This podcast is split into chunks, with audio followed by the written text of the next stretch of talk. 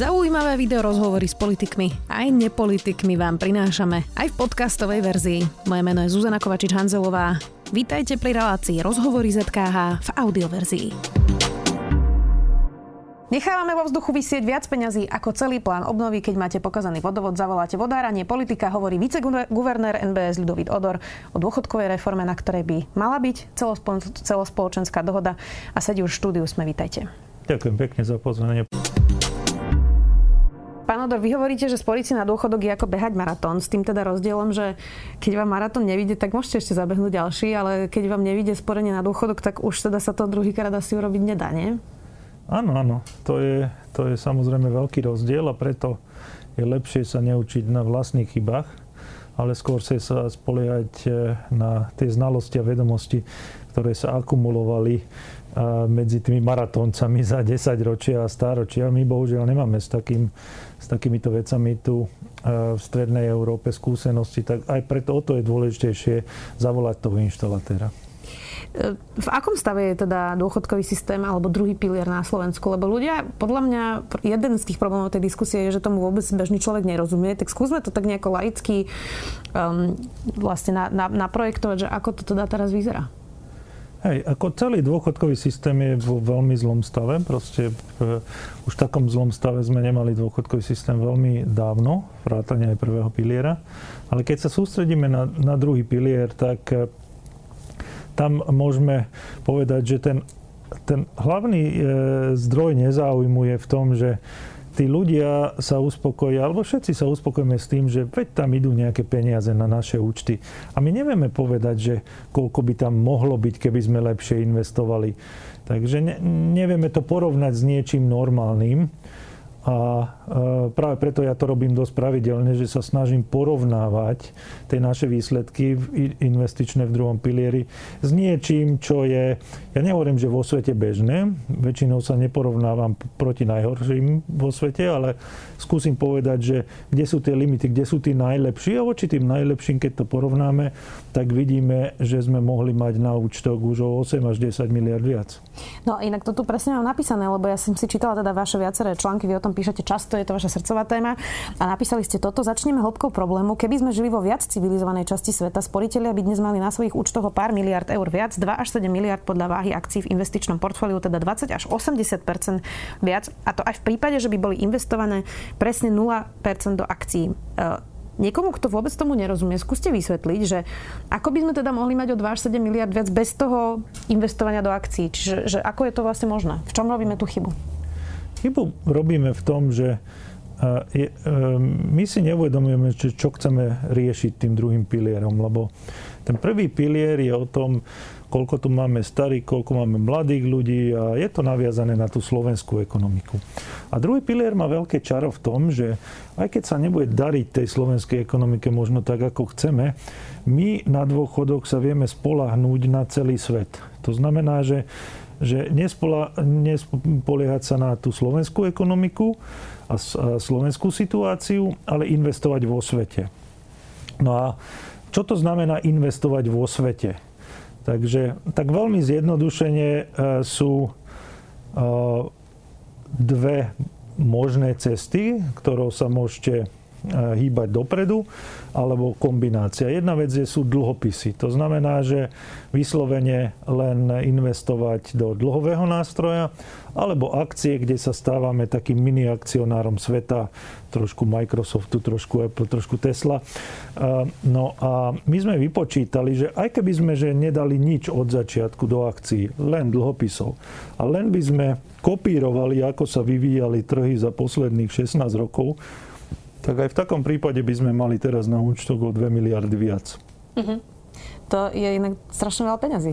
Ľudia si to často nevedia predstaviť, vedia, čo je tisíc eur a nevedia, čo sú tie 2 miliardy. Tak aj toto je problém tej debaty, že sú to také čísla, že je to pre ľudí strašne abstraktné? Áno, áno. A preto najnovšie som sa snažil tie čísla pretaviť do niečoho zrozumiteľnejšieho pre, pre ľudí a to je, sú počty dôchodky za rok. Dosť často sa diskutuje o tom, že 13. 14. dôchodky vianočné.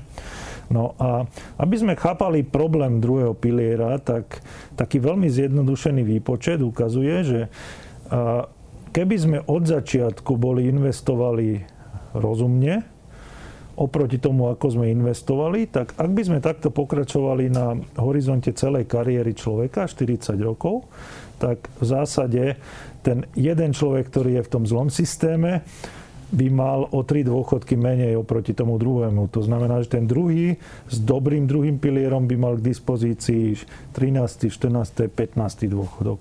A toto ukazuje, koľko by sme naozaj mohli získať tým, ak by sme vedeli tú investičnú stratégiu robiť dobre na Slovensku. A dokonca aj keby sme teraz prepli na, na ten nový systém, tak stále, stále e, by ten človek, ktorý by bol od začiatku v tých normálnych stratégiách by získalo 1,5 dôchodku naviac.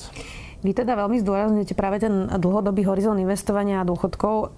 Je na toto ale vôbec slovenská politika teraz predurčené asi zlé slovo, ale spôsobila, a to je možno to lepšie slovo, lebo my tu nevieme spraviť roky už základné reformy práve preto, ako tí politici rozmýšľajú a to je, že vidia ten horizont tých 4 rokov a toho volebného obdobia robia veci, ktoré vidno takto hneď, ale neriešia vlastne nejakú dlhodobú stratégiu, tak to, ako je dnes nastavená politika, ale teraz myslím naprieč politickým spektrom, nielen touto vládou alebo tou predošlou, vlastne nebráni absolútne tomu, aby sme mali nejakú racionálnu diskusiu a efektívnu diskusiu o nejakom pláne pre túto krajinu? A napríklad aj dôchodkovom pláne teda? Jednoznačne áno. Aj, aj preto vlastne ja, ja sa snažím presadzovať od začiatku myšlienku toho, že ak naozaj chceme mať nejaký dobrý e, dôchodkový systém, tak bolo by možno dobré sa dohodnúť, že aspoň na základných veciach sa zhodneme naprieč politickým spektrom. Preto som veľkým zástancom ústavného zákona, ktoré by, by vymedzil aspoň e, to ihrisko a e, základné pravidlá hry, že aspoň veľké fauly by sa tam nediali, že za to by bola teda žltá alebo červená karta. Lebo v minulosti e, ten náš futbal v druhom pilieri vyzeral skôr ako rugby, že prišla jedna vláda a úplne zmenila systém na nepoznanie, potom druhá to zmenila inak, zase sa niekto vrátil, zase to zmenili. A takto sa nedá 40 rokov plánovať dopredu. Tu nehovoríme o tom, že na dôchodok e, sporíme 10 ročia. A keď niekto hľadá politické body na horizonte 6 mesiacov alebo roka, tak e, to je naozaj katastrofa. A preto e, by som teda naozaj bol a e, veľkým, veľ, alebo veľmi by som sa potešil, keby sa podarilo získať nejaká zhoda aspoň na základných čotách, lebo ako náhle je politi- e, dôchodkový systém v centre politického boja, tak to vždy prináša len veľké škody pre každého a najviac teda pre, pre, pre občanov, ktorí sú na konci toho, povedal by som, potravinového reťazca, keď sa keď sa dohaduje na úrovni politiky. E, jeden z tých problémov je na Slovensku aj nízka finančná gramotnosť a ľudia tomu vlastne v podstate vôbec nerozumejú. Tak dám príklad na sebe a to si myslím, že ja už mám ako keby finančnú gramotnosť trošku lepšiu ako bežná populácia aj teda podstatou e, mojej práce.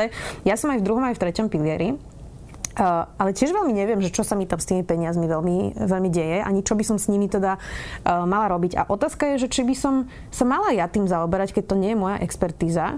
Uh, a či by sme mali žiadať od nejakého človeka, ktorý opravuje kotle, alebo ktorý robí parkety, alebo nejaké predavačky v potravinách, aby sa zaoberal vlastne nejakým investovaním svojho dôchodku.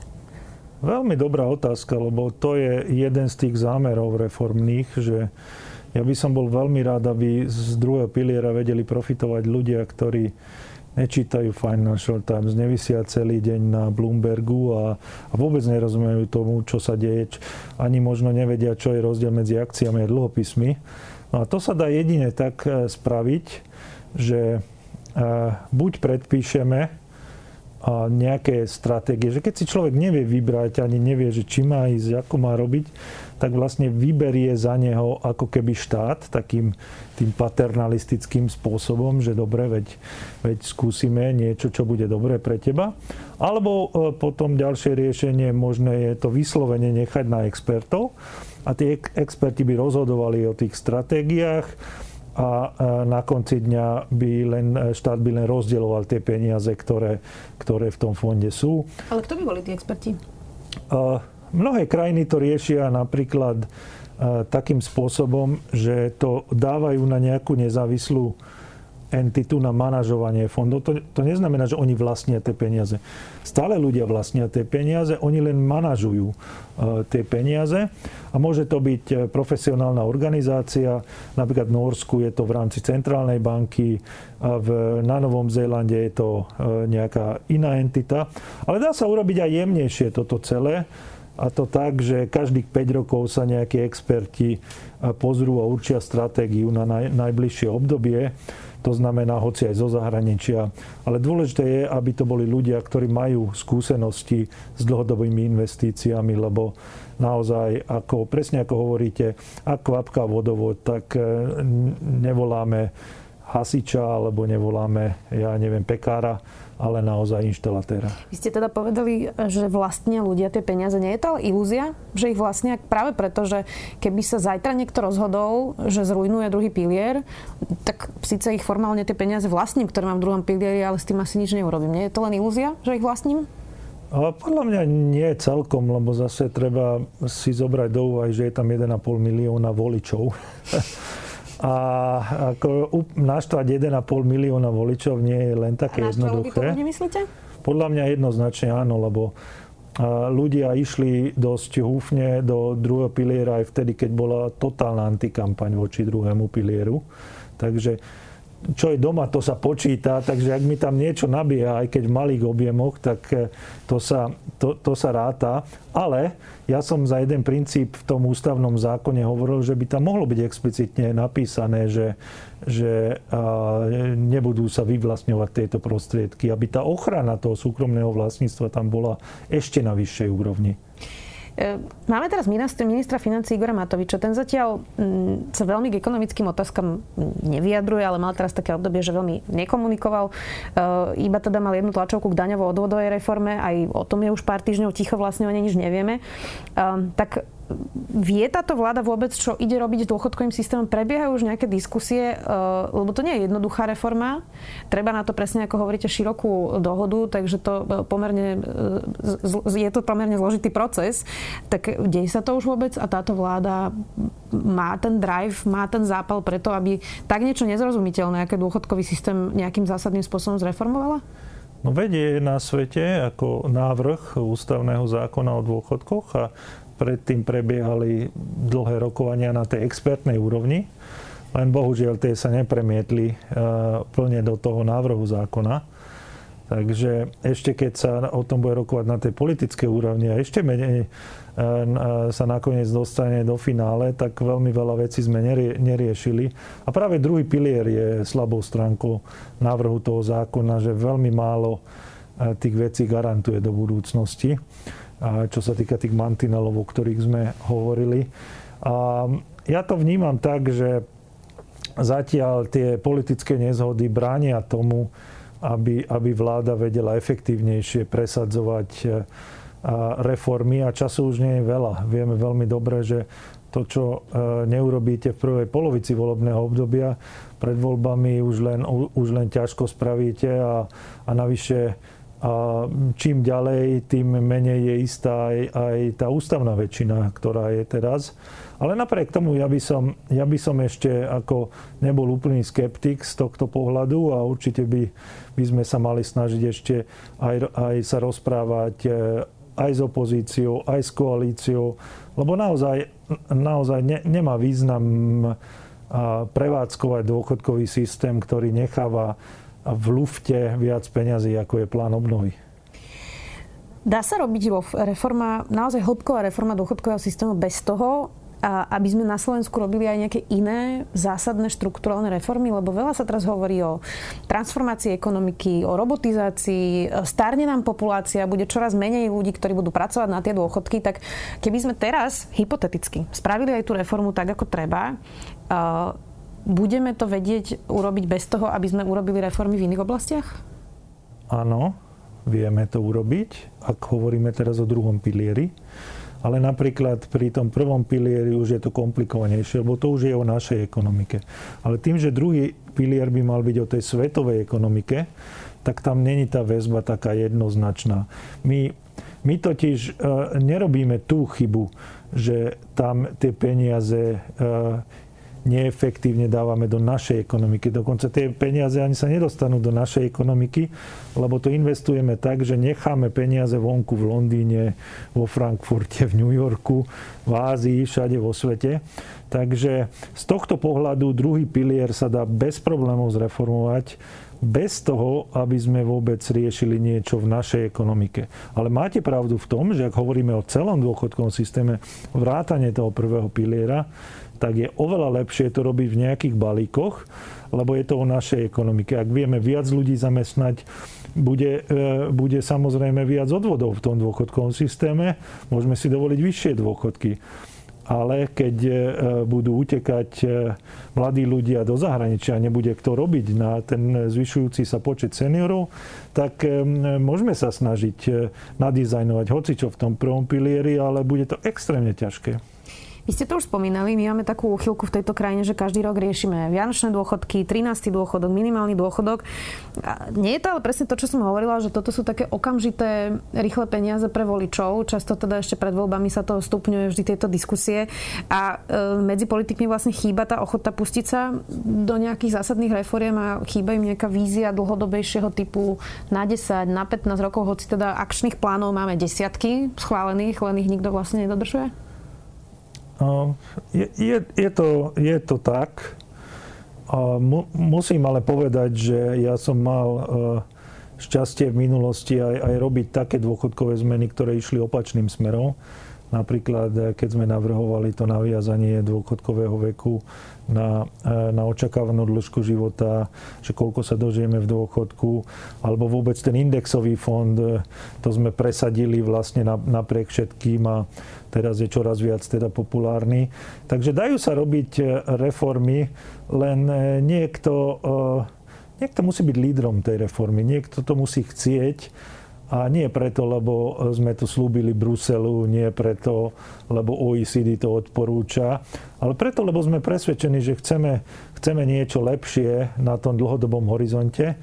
Ale zdá sa, že zatiaľ veľa, veľa tých lídrov nemá tie okuliare do diálky. Že, že sme dosť krátkozraky, vidíme horizont pred voľbami vidíme len horizont do, do e, niekoľkých e, týždňov, kedy budú tie voľby. A práve v tom období e, sme výrazne pokrivili prvý pilier, keď sme urobili také deformy alebo deformácie toho piliera, že v súčasnosti patríme medzi najmenej udržateľné krajiny z pohľadu dôchodkového systému v Európe a predtým sme boli medzi tými lepšími žiakmi. Mám pre vás záverečnú otázku. Eh, je množstvo mladých ľudí, ktorí sú presvedčení, že keď oni prídu už o dôchodku, tak žiadny pilier už tu vlastne nebude a že buď budú teda robiť eh, až do smrti, to často počúvam od tých mladých, že, eh, že sa vlastne nespoliehajú na štát, to možno tiež súvisí aj teda s dôverou v nejaké inštitúcie, to je tiež separátna téma, ale že vlastne rátajú s tým, že buď si teda musia nasporiť, alebo budú robiť až do smrti. Toto veľmi veľa mladých ľudí hovorí. Tak čo by ste mi na to povedali? No nie, nie je to až také hrozné. Jeden, jeden vlastne aj zámerov v rámci toho ústavného zákona by sme chceli, aby, aby ľudia boli informovaní priebežne o tom, čo môžu čakať od toho prvého piliera, čo môžu čakať od toho druhého piliera, aby vedeli, že koľko peňazí ešte musia dávať bokom, aby teda na konci kariéry mali na slušný dôchodok. Takže je to skôr o plánovaní, ale treba povedať, že že e, e, často nehovoríme pravdu o tom, že čo môžu očakávať napríklad z prvého piliera, lebo ak je prvý pilier neudržateľne nastavený, tak my môžeme vyrátať, že čo aktuálne slubujeme tým ľuďom, ale vieme, že to proste jednoducho nepôjde takto.